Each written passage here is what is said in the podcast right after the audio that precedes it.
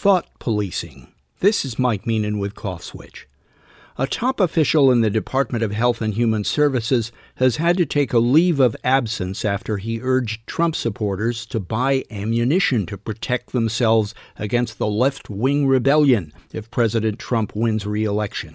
He also accused scientists and the Centers for Disease Control of sedition. How many times has that word been thrown around in 200 years? It was not an official statement, just his personal Facebook rant, and he has since apologized. The big problem with our culture today is that there is now a superhighway between the brain and the mouth, or the keyboard if you prefer. People who make public these kinds of thoughts assume they are speaking for many others too afraid to voice them. Some listeners may actually call it refreshing, but most of us keep unorthodox beliefs to ourselves.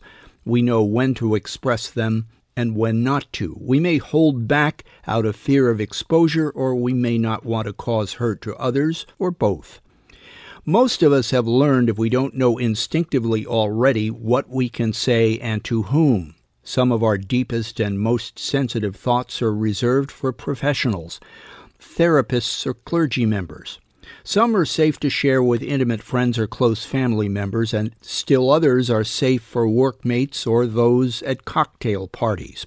But strangely, many apparently think social media platforms are safe places to sound off. Some think that the First Amendment gives us the right to say whatever we want, whenever and wherever.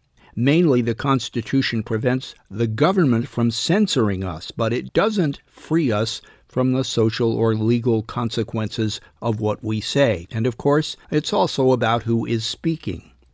The only good news is that on social media, the crazies in positions of power reveal themselves.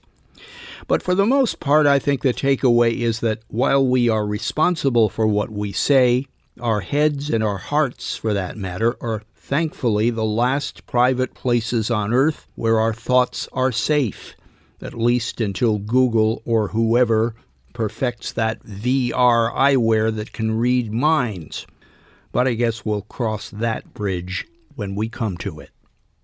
I'm Mike Meenan.